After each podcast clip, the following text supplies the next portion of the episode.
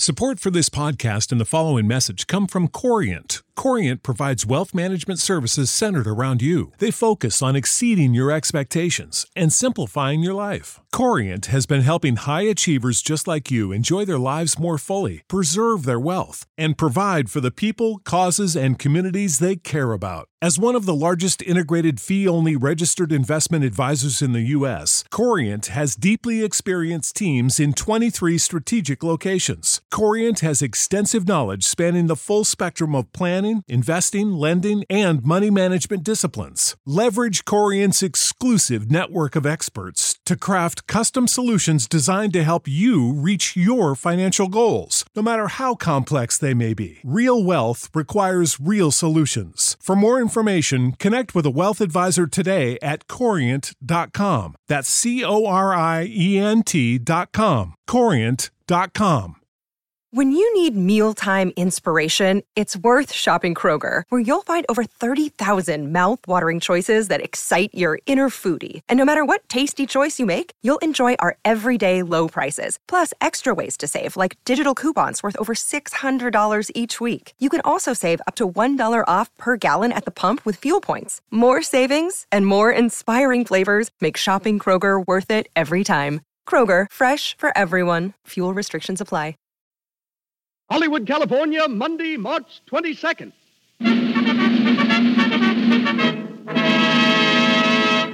The Lux Radio Theater presents Fredric March and Florence Eldridge in Death Takes a Holiday with Kay Johnson, Arthur Byron, and Gene Lockhart.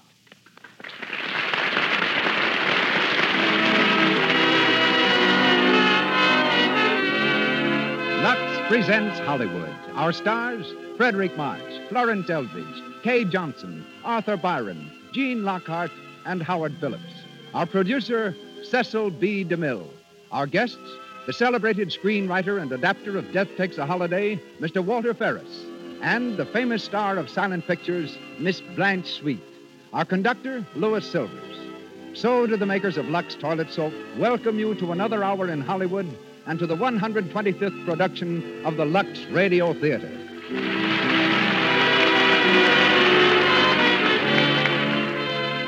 Now, a word to the ladies in our audience. If there's a man in the room with you now, your husband, your brother, your sweetheart, what is he thinking about your complexion? Is it so smooth, so fresh and clear that he's bound to be admiring? If you're not quite sure, better begin today to use Lux Toilet Soap, the soap with active lather. And be sure you're removing cosmetics thoroughly, too. Use Lux Toilet Soap regularly before you put on fresh makeup. Always before you go to bed.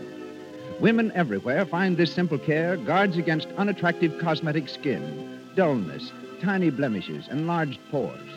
Remember, too, that right now in Hollywood, actually nine out of ten screen stars use Lux toilet soap. And now, our distinguished producer. Ladies and gentlemen, Mr. Cecil B. DeMille.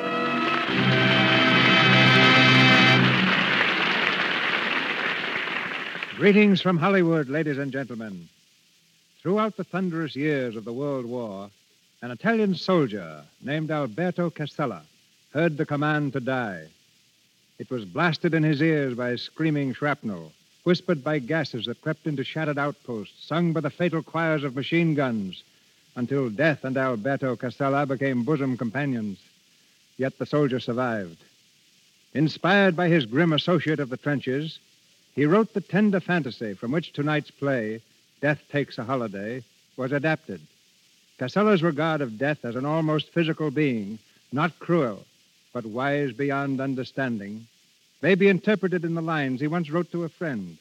Speaking of death, he said, occasionally we felt His Highness was on a vacation.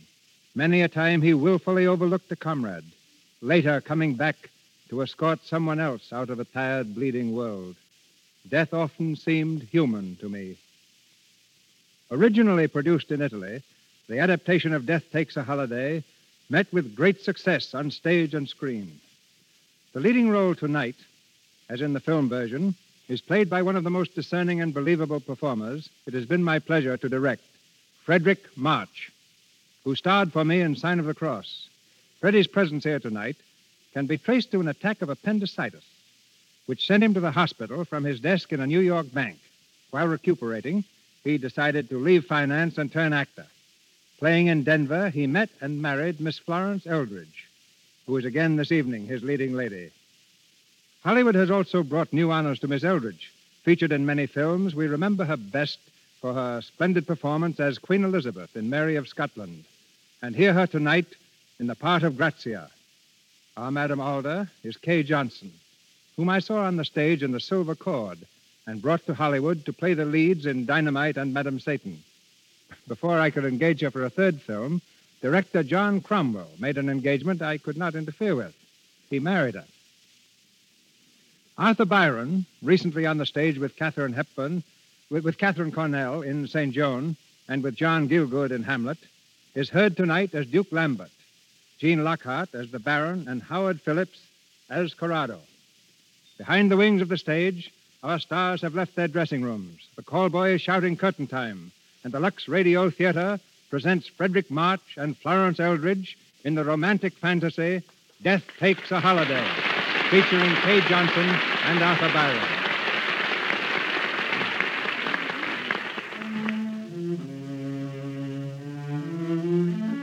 A lonely road in Italy. A full round moon hangs low in the sky, bathing the countryside in ghostly radiance. An automobile purrs softly through the night, making its way toward the old castle of Duke Lambert. At the wheel is the Duke's son, Corrado, and beside him, Grazia San Luca, a lovely young girl who seems lost in a dream as she surrenders to the beauty of the night.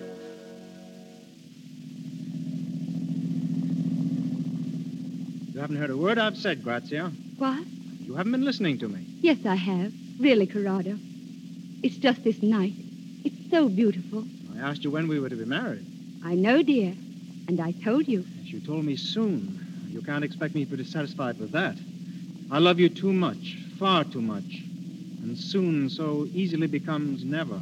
Please, let's not talk about it now. Well, why not? I don't know. It wasn't meant for talking this night.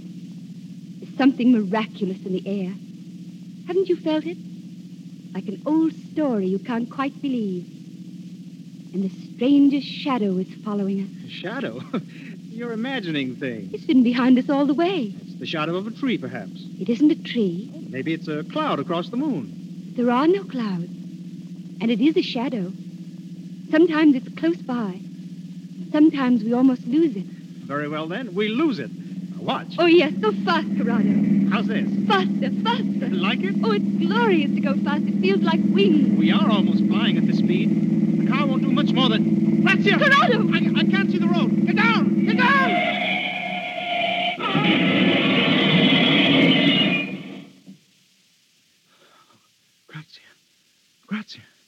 Here, Corrado. Are you. Are you all right, darling? Yes. Yes, Oh, thank God. I haven't a scratch. You, Corrado? No, nothing. At least. No, not, not even a mark. Why, it's a wonder we weren't both killed. Why, it's a miracle, Grazia. Look at that car. I said there was something strange in the air. Something miraculous. Grazia, that shadow you saw. I saw it too, just before we crashed. Seemed to envelop the whole car. I couldn't even see the road. Strange? And I wasn't imagining things. No. What was it? What could it have been? We'd better get on to the house. You know, Father will be waiting for us. Here, give me your hand, darling, and stay close to me.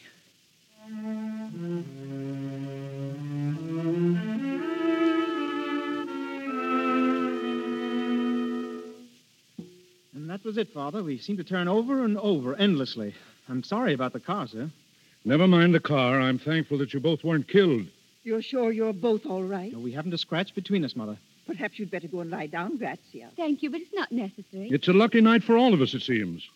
We had a rather narrow escape ourselves this evening. Who, Father? The Baron Cesaria, Madame Alda, and myself. We were driving home from the village, and we ran into a street vendor's cart. We were traveling rather fast at the time. Must have carried the cart 50 feet, and the peddler with it. Good Lord, Father, he wasn't. No, luckily. We picked him up, and he seemed to be none the worse for it. It was a relief, I can tell you. The strangest part of it was that none of us even saw the cart. There seemed to be a cloud in front of us. Cloud? well, not exactly that, perhaps. More, more like a shadow. Shadow? Well, that's what we saw. What? Yes, just before we crashed. It doesn't seem possible. Do you know, son, I think Yes, sir? I think the night has been playing tricks with us. And in the future, we'd better have our headlights cleaned more often. It was my fault, Duke Lambert. I asked Corrado to go fast. It felt as if we were flying. Really? well, Grazia, we think you've been flying long enough. When are you going to fold your wings and become my daughter-in-law? Yes, we were speaking of that tonight. Now, I've been trying to persuade Grazia to make it next month. Won't you, dear? I wish I could. But It's only a question of making up your mind, my darling. you know I love you all and want to please you. But don't you see, I'm not ready But why, Grazia? because life is, is too full. There's a kind of happiness I want to find first if I can. Aren't you happy with me? Oh, yes, dear. But that isn't quite what I mean. I wish I knew how to tell you. There's something out there, out there in the night, which I must find first and understand.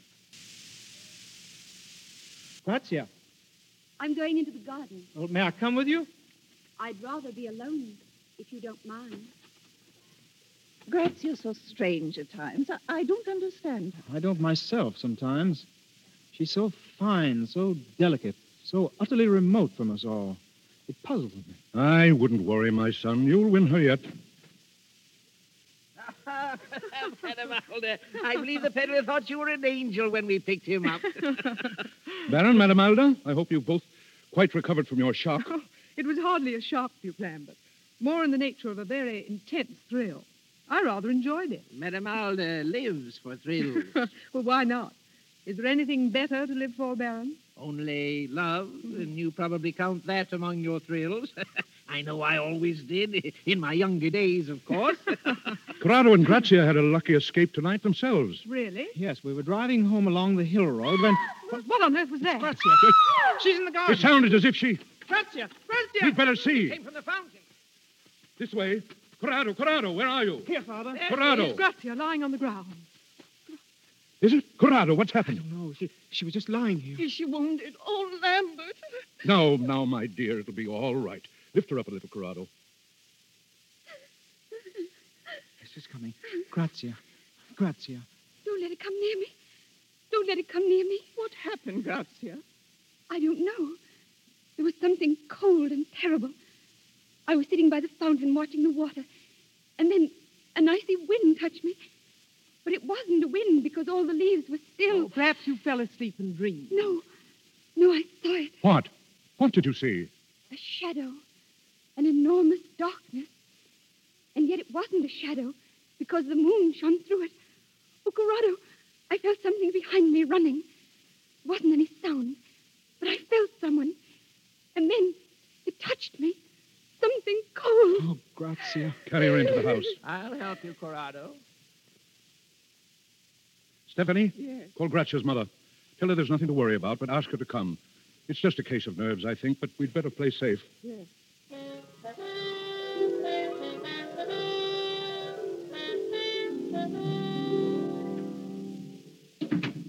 Fidele, have you searched the grounds? Thoroughly, Your Excellency. But we found nothing. Not even a footprint. Oh, there must have been something. I'll have a look myself. Duke Lambert. My if I- revolver is in the desk drawer, Fidele. Give it to me, please. Yes, Your Excellency. Here, sir. Don't tell my wife I've gone out. Don't tell anyone. Very good, sir.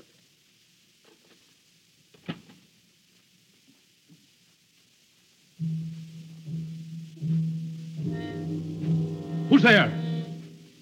Who's there in that shadow? Answer, or I'll shoot.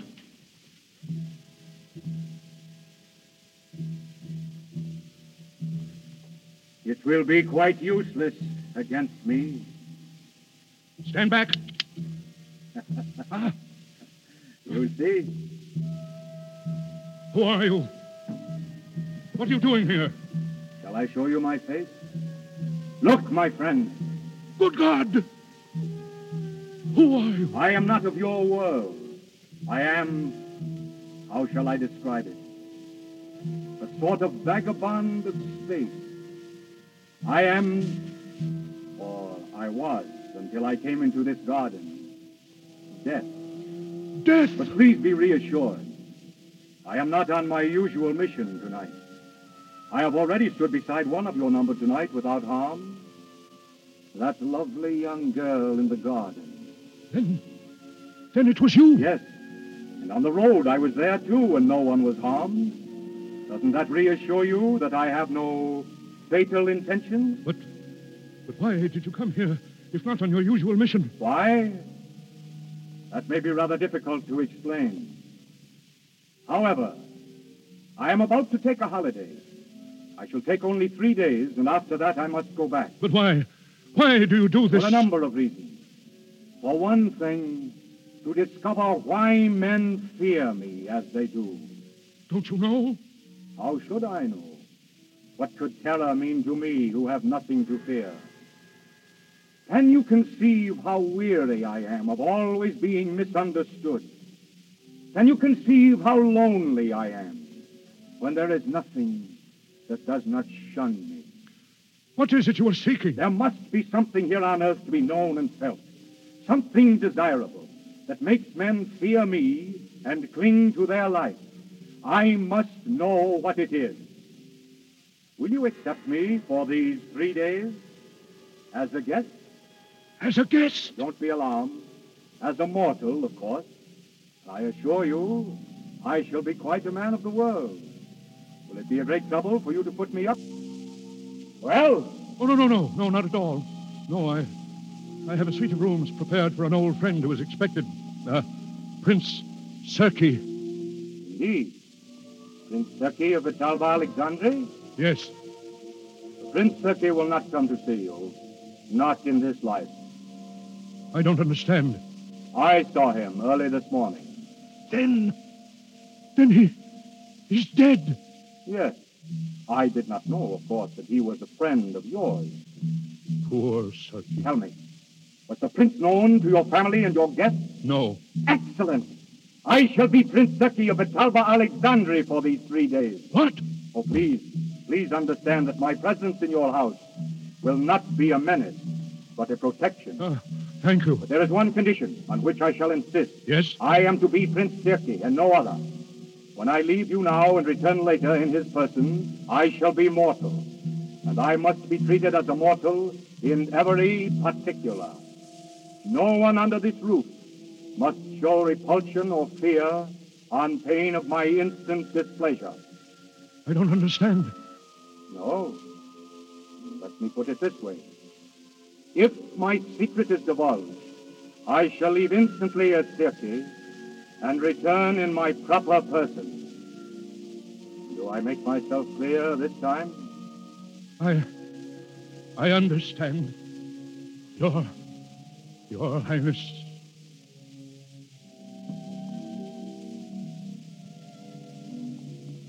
So at last, I am to become mortal. Change my whole person so none will fear me. I shall feel blood in my veins, the warm blood of life. I shall know what you know and feel what you feel. My hunger shall be appeased for an hour. My hunger that is as old as time. And those that I love need not be afraid. Not afraid. I am beside myself. My holiday is just caprice, a mad joke I play with life. But what a monstrous, what a sublime joke! And you, you, my friend, will be distinguished among hosts. For none has entertained death before and lived. You may expect me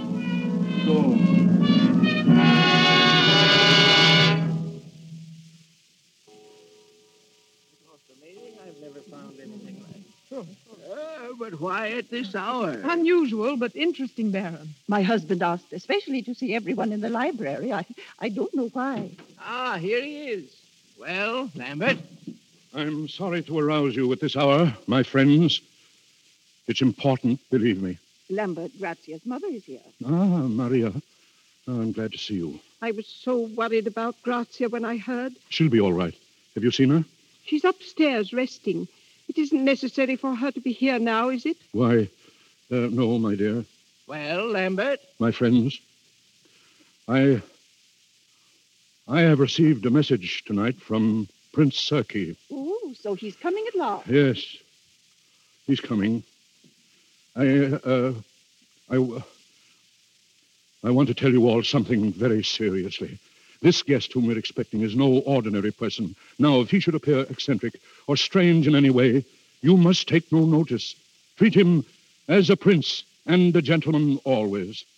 And above all, you must not be afraid. But Lambert, I, I don't understand. And no matter what happens, you must never shun him, or protest, or or run.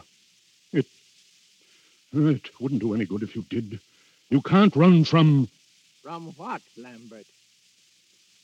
nothing. I I didn't mean. Well, Fidele, His Highness Prince Sirki. Sirki. Welcome, Your Highness, to our villa. Thank you, my dear Duke. I am so happy to be here. We're more than honored. May I present my wife, Prince Sirki? Your Highness is most welcome. Thank you. I have rarely been so charmingly received. And now, may I present my guests? It'll be a pleasure. Madame Alda. How do you do, Prince Sirki? Ah, may I say I had not realized that the women of your country were so beautiful. Your Highness is most kind. I wish that we might never meet when you are less beautiful and I must be less kind. The Princess Maria, Prince Sirki. Your Highness. Your Highness. The Baron Cesaria, sir. A statesman who was once important in the affairs of the world, who now looks back on a long and interesting life. I am delighted to meet the Baron at the last. And I to meet you, Your Highness. Considering your distinction and your age, it is surprising that fate has not introduced us before. Your Highness, my my son Corrado. Ah, ah, yes. The son who drives his car so furiously. I beg your pardon, sir? My friend, uh, please, permit me to call you my friend. Your Your Highness. Highness. Please make no change in your plans because of my sudden appearance. I should like to join in your pleasures, if I may, and enjoy the hours with you. I I beg you not to make a stranger of me. Your your rooms are ready, Your Highness. My my room? Yes, at your pleasure. Oh, then if you will forgive me, I, I think I will go now. I uh, I have not slept for ages, and I feel curiously tired. Mother, Grazia. I couldn't sleep, Duke but I was too restless. Uh, this uh, this is a guest I have not had the pleasure of meeting.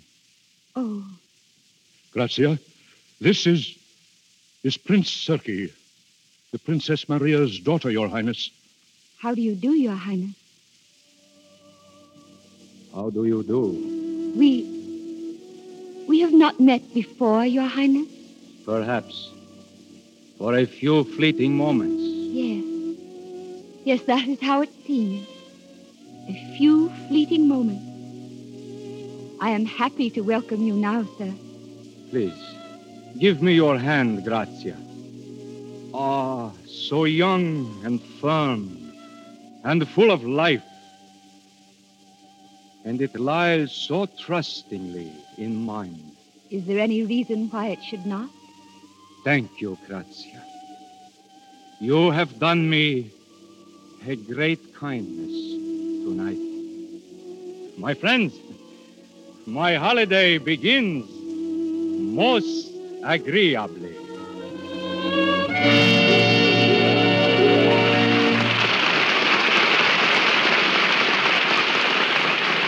Before we go on with the Lux Radio Theater presentation of Death Takes a Holiday, starring Fredric March and Florence Eldridge, we're going to let you in on a Hollywood beauty secret. We're going over on La Brea Avenue to a little stucco house where happy Mrs. Thomas F. has been chatting with her friend Ethel over tea. Ethel has suddenly looked at her watch. Marion, I had no idea it was so late. It's a quarter past six.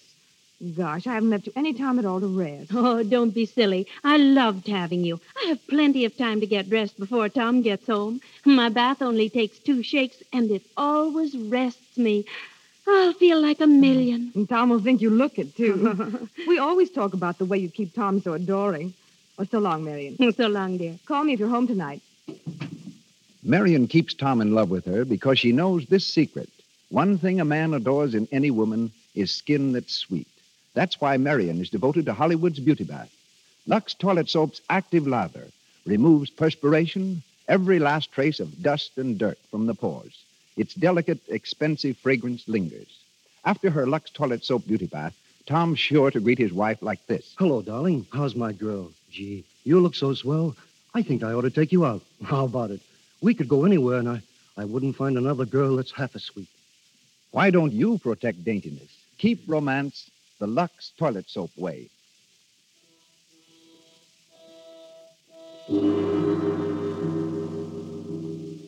We continue with Death Takes a Holiday, starring Fredric March and Florence Eldridge. Three days have gone by, and the Phantom Death is still a guest at the home of the Duke, still enjoying his brief visit to Earth in the person of Prince Sirki. Meanwhile, the world is an astounded witness to a series of miracles. In London, SS Cedric explodes at sea, sinks within an hour. No lives lost. In Paris, man jumps from Eiffel Tower in attempted suicide, walks away uninjured. In Japan, Island of Kobushima totally demolished by heaviest earthquake in history. All residents are safe. And so for three days, no life is endangered, no living thing destroyed, while death amuses himself, now at conversation, now at yachting, now at the gaming table of a fashionable resort, where his luck amazes other players. It's unbelievable. He's doubled seven times on the six. If he's right once more, he'll own the casino. You mustn't double again, Your Highness. No, Baron. Should I not? You lose all you've won. Madame Alda, shall I or shall I not? Yes, play it. I think the world is all yours to do with as you choose. Your Highness? Yes, Croupier? I'm very sorry, but it's against the rules of the House to double again. Oh, but look here, you, you make it necessary for me to take a great deal of this, uh, this metal away with me. I'm sorry, Your Highness. Very well, but I, I have no use for it. Here, here. You divide it, please, among those who need it. Baron, shall we go out on the balcony? Delighted. A magnificent gesture, Your Highness. Magnificent. You make life exciting again. I, I felt 20 years younger ever since you arrived. Ah. you know, Baron, out here is the night, crowded with beauty. And all of you, you herd inside in smoky rooms, feverish over little games. Why? Why? One comes here to gamble, and one gambles to win. Hmm. It seems to me that men have not begun to discover the magnificence of this life. Will you tell me what in the world you're looking for, Prince I came here looking for a game to play, a game worth playing.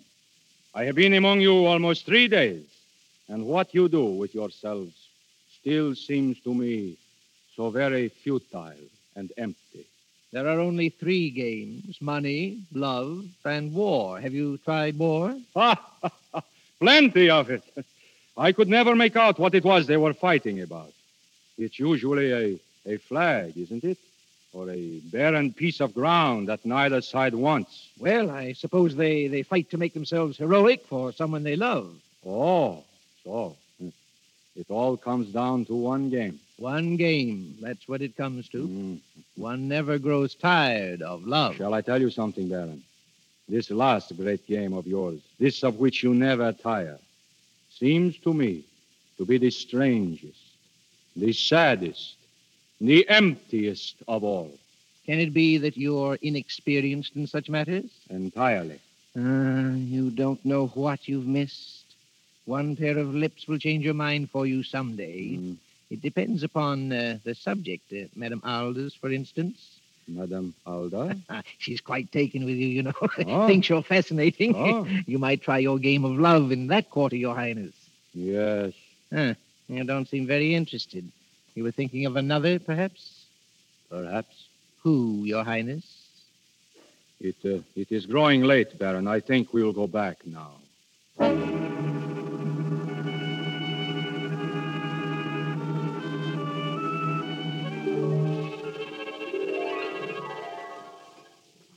Lambert, I must know what all this mystery is about.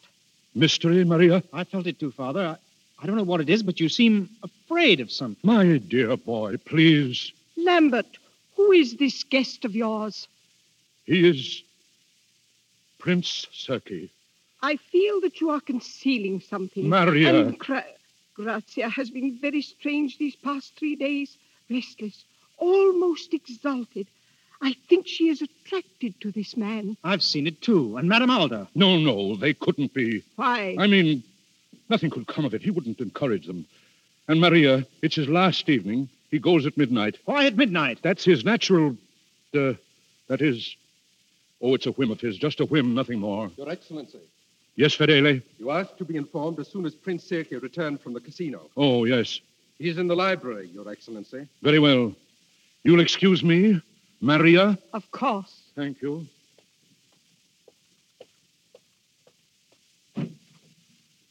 Your Highness. Oh, good evening, my friend. You have returned early from the casino. Yes, I was very bored. I'm sorry. I had hoped that your last evening. Ah, yes, my last evening. But it isn't over as yet. No, Your Highness. You haven't told anyone about me. None of your guests know my real identity. No one knows, Your Highness. Good. I wish that reserve kept without fail. I shall be in the garden for a while now. There's very little time left. And I still have not found your reason for existence.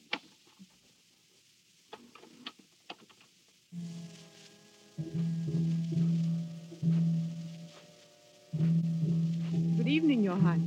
Ah, Madame Alda, good evening. You're all by yourself? Yes.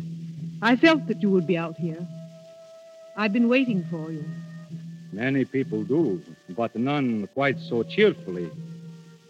Uh, aren't you afraid? Of you? Hmm. well, perhaps I am a little. But my interest is far greater than my fear. Oh, I am glad. But if you knew.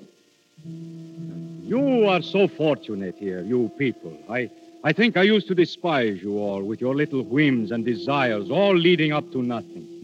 And now, there is nothing I want so much as to share them. I've so And- often thought all that of myself. Oh, but my dear Alda, you can have whatever dreams you wish. But suppose you had been set down for a few hours or a few days among the inhabitants of the moon, and that was all the life that you could have forever. And you knew no one there.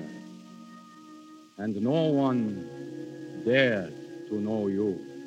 Do you really feel that? Yes. I am not one of you. Then I wish that you were. You do. I've waited for someone like you. Even though I am not what I seem. Oh, but you are. No, no, no. I am a fear, a shadow, a wandering thing. Isn't there a story among your legends of a merman who came asking a woman to love him so that he might have a soul? Well, if there is, I'm sure she'd give him what he asked. I think she'd give up her own soul gladly. If she were in love, Yes. you see, I have come asking for that. Of me? Yes. Ah, but also, it is impossible. Why? Because you will take one step toward me and know my secret and lose courage. Try me. You. You do love me. Yes. How much? More than life itself. You can give me a soul only if you know me and can still love me. Now look into my eyes. Look deep. What do you see there? Shadow. Look into those shadows. Let your thought go to its wildest reach. I will you to know who I am. No. No. I want to live. Uh, you're afraid of Oh, me. let me go. Please let me go. You're afraid. The mere thought of my real person puts a chill around your heart. Let me go. Pity me. Go then. Go back to your petty little existence. You are not great enough for me, Olga. I am looking for a response such as you could never give. I am searching for someone who knows and is not afraid.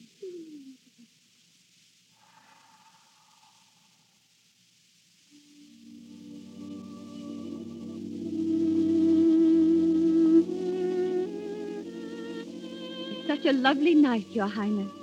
You? the very serene and lovely princess. You do me too much honor, Your Highness. I'm not really a princess, you know. Let me call you so. I like to be called Grazia by my friends. How charming of you. Grazia, then. You make it sound like music. It is like music. It has overtones that go singing on and on. But they are not sad, no, they are, they are full of grace and light. Oh, when you speak like that, I hear music too. Great sweeping chords. I could say so much more. Your Highness is being very kind tonight. I wonder if I am being kind. Perhaps I should have said gracious. No, no, no, not gracious either. I have discovered that even the mightiest must sue for certain uh, favors. I should think Your Highness would never need to sue. On the contrary, I am feeling strangely humble for the first time in my life. And I'm feeling strangely thrilled and proud. Grazia. Yes, Duke Lambert. Your mother is asking for you, my dear. Thank you. Your Highness. Until later, Grazia. Until later, Your Highness. Your Highness. Yes. You'll forgive me, but I'm worried, Your Highness. Worried? About Grazia. She's a lovely child. I hope that one day she and Corrado will be. Enough. Your Highness, I.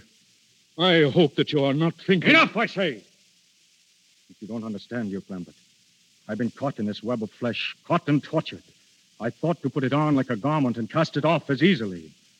But to put it off is to die. To die without having lived. To die alone, without loving or being loved. And that I will not have. But it is fatal to love you, and you promised to harm no one in this house. Have you forgotten that in an hour I must go with empty hands? Are you certain it will be with empty hands? Quiet! I am an expert at conclusions, my friend.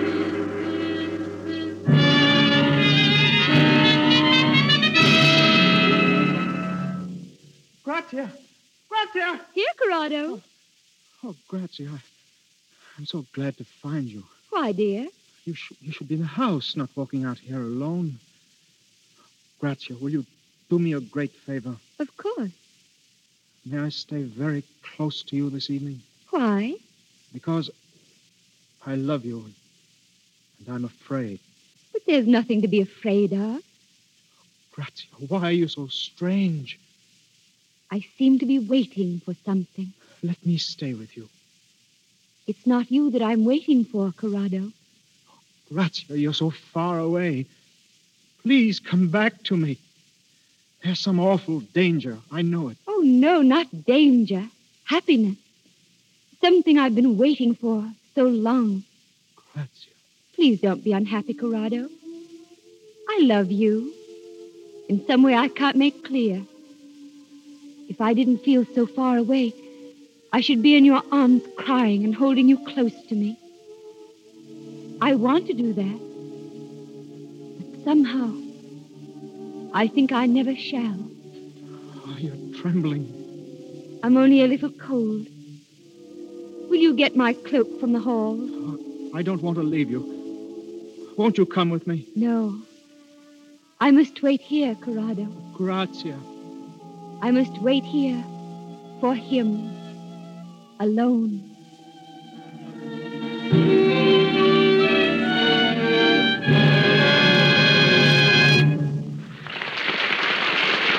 We pause for station identification. This is the Columbia Broadcasting System. And this is KNX, the Columbia Station, Los Angeles.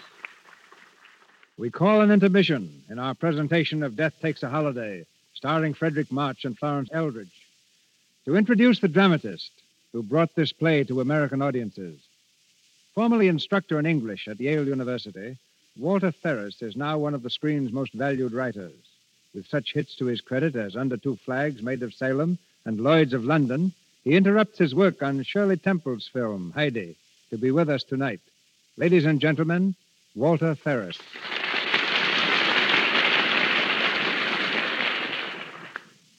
Thank you, Mr. DeMille.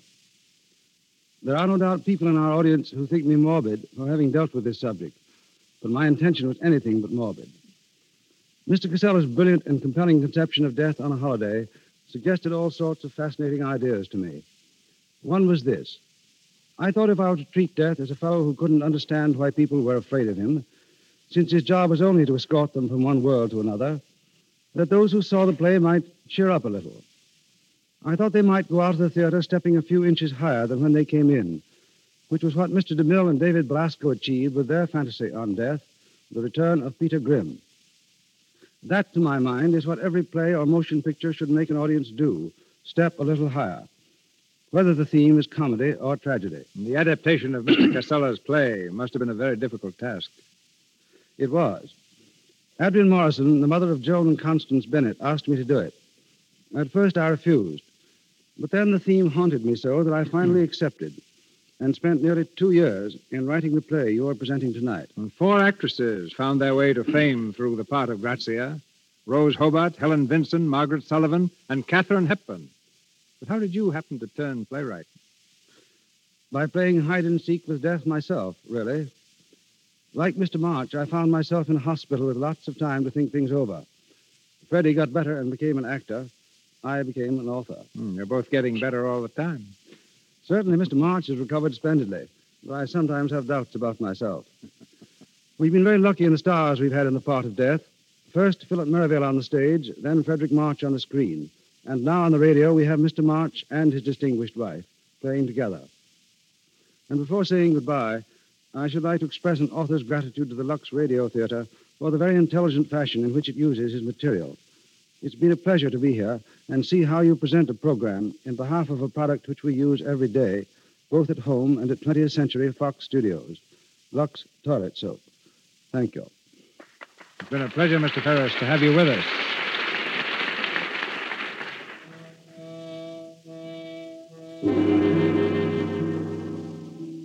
Death Takes a Holiday, starring Fredric March and Florence Eldridge. Time grows short. Death's holiday on Earth is almost over, and soon Prince Sirki must again take up the black cloak of his real existence. In the garden, Grazia and His Highness sit hand in hand, gazing deep into each other's eyes. You kept your promise, Grazia. You came to meet me. Didn't you know that I would? Yes. I felt it deep within me. It is strange. We seem to understand each other so. We hardly need to speak, do we? Thoughts are so much clearer than words. Ah. Then perhaps you can tell me what I've been doing here. I think I can, almost. Tell me. I think you've been holding life in your hands, as I do sometimes. I think you've been a little afraid of its beauty. You do know. You wonderful, exquisite child. Something new has been born in me. And at last, I know the meaning of this life men lead here. I know for the first time, men bear a dream within them. A dream that lifts them above their petty lives. And that dream is love. You have brought this to me, Grazia. You have shown me a new world, a world which you made for me and which we share together. And yet, I am alone, too. Still alone. I think we'll never be alone again. We must, Grazia. And I shall miss you so. I shall hear your laughter in every wind that passes. I shall hear your footsteps wherever you are. When our two worlds hold us apart. Why should we ever be apart? What is this that will happen? Who are you? Uh, Prince Sirki. I don't mean that. You seem to come from a distant place, You're like the mystery that's just beyond sight and sound, always just beyond my reach. Something that draws and and frightens me. Oh, Grazia, Grazia. Please, do not be afraid of me. I am Sirki who loves you more than any man could love you. I am Sirki who needs your warmth and your beauty more than any man could need them. Listen to me, Grazia. I am a great power, and I am humble before you. And tonight, I must go back to my my distant kingdom. Will you take me with you? Take you. I should be unhappy alone. Take you? Oh, no, not. Do not tempt me. Oh, but Grazia, Grazia, please. Give me one hour with you. Let me hold you close to me. For you are the meaning of beauty that I must know. Let me hold you in my arms, Grazia, and know that I have lived. Oh, my love. My love. What is that? Only the chimes of the hall clock. It's striking the three quarter hour. Three quarter hour? Oh, then soon it will be midnight. Midnight. I tell you, Father, she's slipping away from me, away from all of us. Corrado, please. Maria. She's out there in the garden with him now. He has some strange power over her. We must save her from him. We can do nothing. Stand there and say that. We must do something. We, we can go out there together and take him by the throat. If we could, should I be standing here? Grazia is in no danger. There, there is nothing to be alarmed about. But you're alarmed, Lambert. Yes, Father, you're terrified. I must know why. Lambert, let me go to her. No, no, wait. Then I'll go. No, I forbid you to move. Then tell me why I can't go. Give me your reason, or I haven't, I'll kill that man. You can't kill him, but he can kill us. He but points out his hand, all of us. Who is this prince? You don't know what you're asking. I don't care. I only know that Grazia's in danger. Very well. I'll tell you. He said if I reveal his secret, he will leave instantly as Sirki and return as. Steel yourselves if you are to hear it. He is not Prince Sirki. He is the one who waits, the one whom all men dread. His Majesty, Death, amusing himself on a holiday. Father, death, death.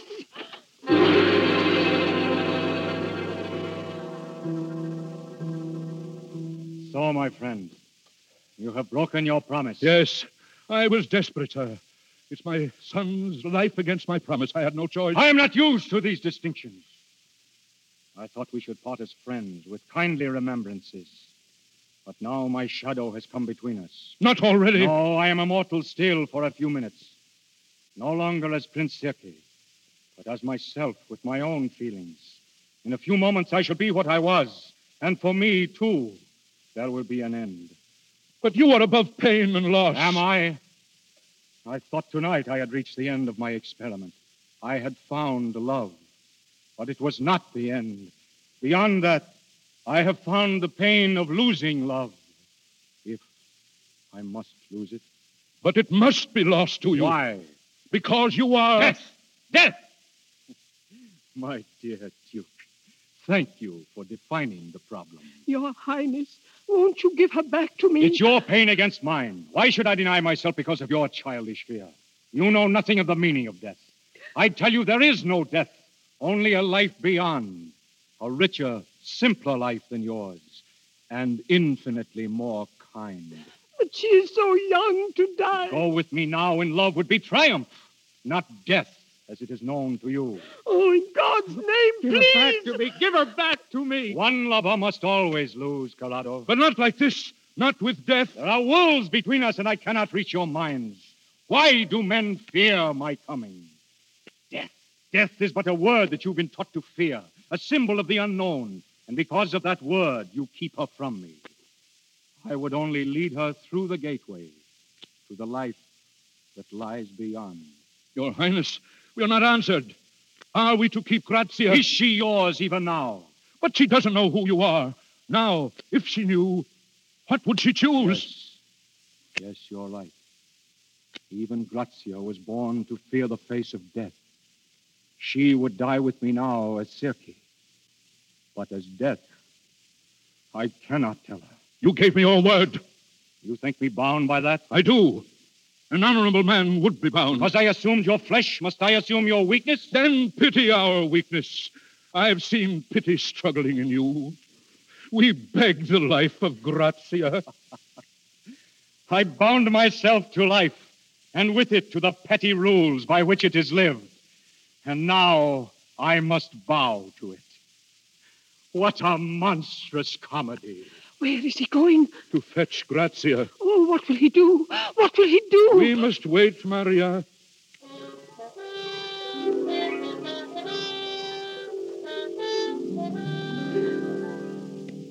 He's been so long. What is the time?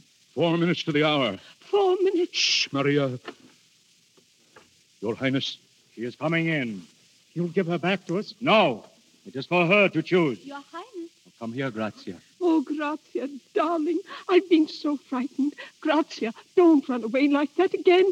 Not in the night. But I was quite safe with Prince Sirki, Mother. I love to be with him. I must stay with him always. Grazia. He's kind, Mother, and more tender than anyone I've ever known.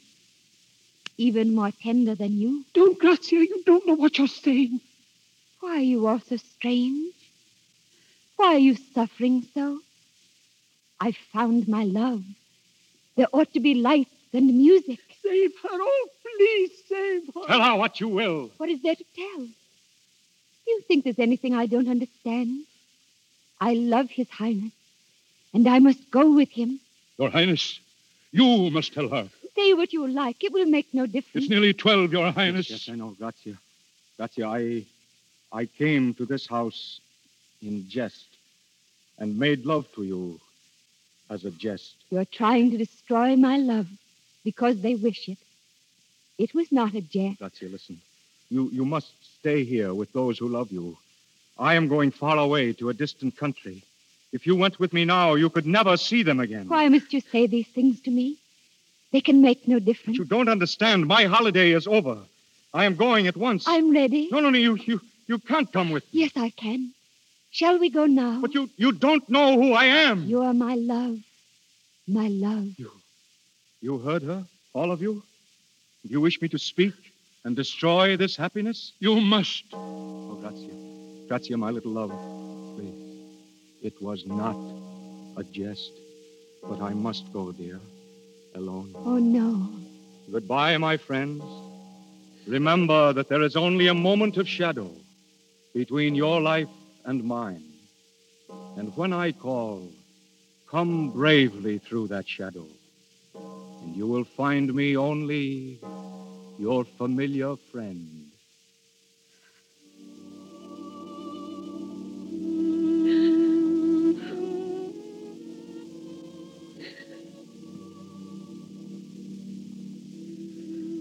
Now, Grazia, you see me as I am. Good heavens. As I am, Grazia. As death. That is why I must go alone. You understand now, Grazia. But I've always seen you like that. You haven't changed. You have seen me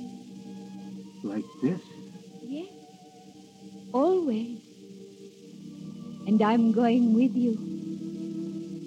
Then there is a love which casts out fear. And I have found it. And love is greater than illusion and as strong as death. Come, Grazia. Yes.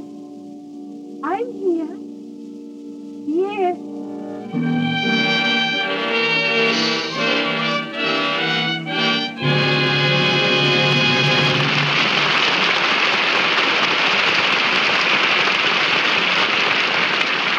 Holiday is over, and with it our play. But Fredric March and Florence Eldridge rejoin us at the microphone later. Along with the Gish and Talmadge sisters, Mary Pickford and Marguerite Clark, Blanche Sweet will always be remembered among Hollywood's favorite stars of the silent screen. Discovered by D.W. Griffith, Blanche was in no small measure responsible for the box office competition he constantly gave me. I thought the best way to remove the competition was to acquire the star, which I did. A million miles of film have run through Hollywood's cameras since then. But as I welcome her tonight, I see the same charming Blanche with the lovely blue eyes, who brought to silent pictures the eloquence of a great performer. Ladies and gentlemen, Miss Blanche Sweet.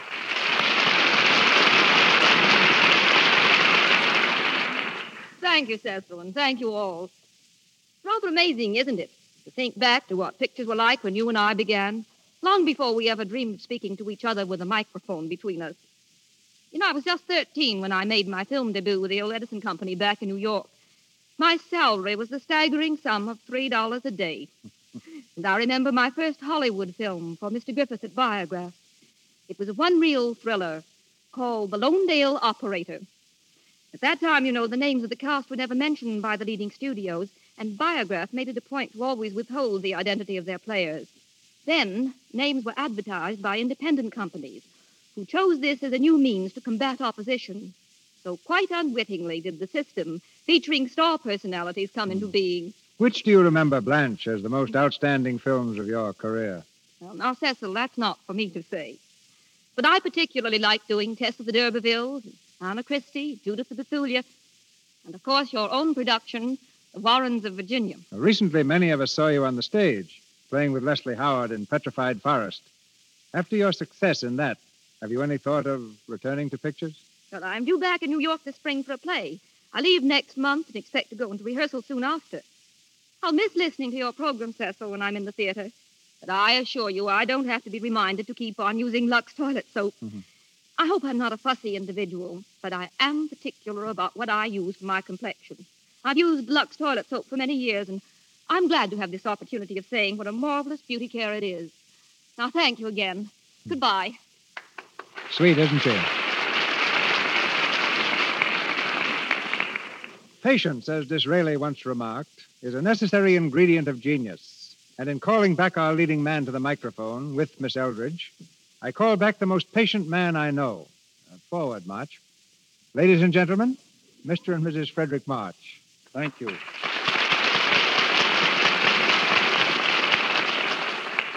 Thank you, CB. I, uh, I don't know quite what you mean by patience, though, unless you refer to the fact that it's been nearly five years since we last worked together in the sign of the cross. But uh, to have been in another DeMille production tonight has been worth all the patience in the world. Uh, thanks, Freddie, but I referred particularly was the uh, the patient you exhibited in the sign of the cross. You mean the time you fed my husband to the lions, Mr. DeMille? I think I deserve the medal for patience, not Freddie. Uh, this scene, Florence, was just before he was served to the lions. A jailer was supposed to enter with the simple speech, Forgive me, but we must proceed. The Emperor is waiting, Excellence. Oh, I remember that, yes. And the, and the jailer was so terribly scared that he just couldn't say the word excellence. Every time he'd ruin the scene by saying Your Majesty or Your Highness or Your Lordship. And what happened? As I remember, after wasting hours, we went to lunch, and while Mr. DeMille dug up another jailer. This new actor looked the part, and he caught his cue perfectly. He, he glared at us fiercely, and he declared, Forgive me, but we must proceed. The Emperor is waiting, Excellency. When I heard that list, they had to keep me from throwing that jailer instead of Freddie to the lions. Weren't you just a little bit frightened, Freddie, playing the lion scene? Not a bit, my darling. You see, I had just found out that those lions didn't like ham. Uh, Freddie tells me, Florence, that you and he are going back on the stage. Yes. We wanted to wait until our children were a bit older. But now Penny's four and a half, and Tony's a little past three. Hmm, time marches on with the marches. Incidentally, CB, Penny's a great booster of yours. She told us to be sure to give her love to the man who sells that nice soap. Well, after all, Lux toilet soap has been a standby of the March household for a good many years, Mr. DeMille. Not because just about everybody in Hollywood also seems preferred, but because it happens to be just about the finest complexion care we know of. Yes, and now, darling, don't you think it's about time we went home and put the kids to bed? Oh, yes, I do. Goodbye, Mr. DeMille. And to all of you out there, our sincere thanks. Goodbye, all. March goes out like a lion. Mr. March, Miss Eldridge, our thanks. Ladies and gentlemen, this is your announcer, Melville Rowe. There's great news coming from Mr. DeMille in a moment. Mr. March will be next seen in the David O. Selznick Technicolor production, A Star is Born. Mr. DeMille appeared through courtesy of Paramount Studios and Louis Silver's 20th Century Fox, where he was in charge of music for the new film Seventh Heaven. And now, our producer. Next Monday night, the Lux Radio Theater brings you George Burns and his pixelated partner of screen and radio, Miss Gracie Allen. The vehicle for these nitwits of the networks is supplied by those sharp witted satirists, George S. Kaufman and Marc Connelly, and was the first play that brought them fame, Dulcy. In addition to Burns and Allen, our cast will include four of the original players Howard Lindsay, Wallace Clark, Elliott Nugent, and Norma Lee. Our sponsors, the makers of Lux Toilet Soap, join me in inviting you to be with us again next Monday night when the Lux Radio Theater stars George Burns and Gracie Allen in Dulcy. This is Cecil B. DeMille saying good night to you from Hollywood. This is the Columbia Broadcasting System.